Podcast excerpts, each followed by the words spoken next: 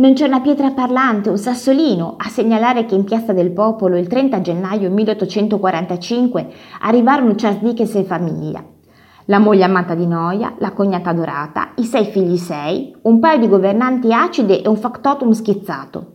Scesero al Folbergo Meloni e Dickens pensò, non è vero, non era la Roma sognata di cumuli pietre rovine, ma una città come altre, di strade fangose e casino, di gente a passeggio ambulanti. Il cielo era grigio, pioveva. What else? Giorno numero 2, San Pietro. Grande maestà, grande gloria, gran piazza, ma non provai nessuna emozione. Giorno numero 3, Colosseo e Fori. Vedere tutto ciò è come vedere il fantasma di Roma, decrepita città perversa. È la più impressionante e triste visione che si possa immaginare. Giorno numero 4, Iappia. Non è che un campo di rovine, un deserto di disfatta antichità, squallido e malinconico. Giorno numero 5, cerimonia San Pietro. Nulla di solenne, piuttosto vi si coglieva un che di comico e pacchiano. Giorno numero 6, il carnevale.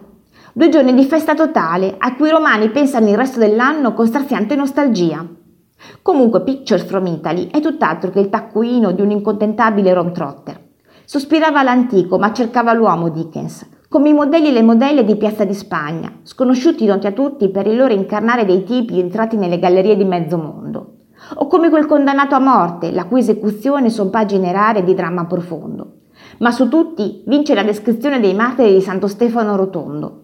Un incubo che nessuno potrebbe avere nemmeno se mangiasse un porco crudo a cena.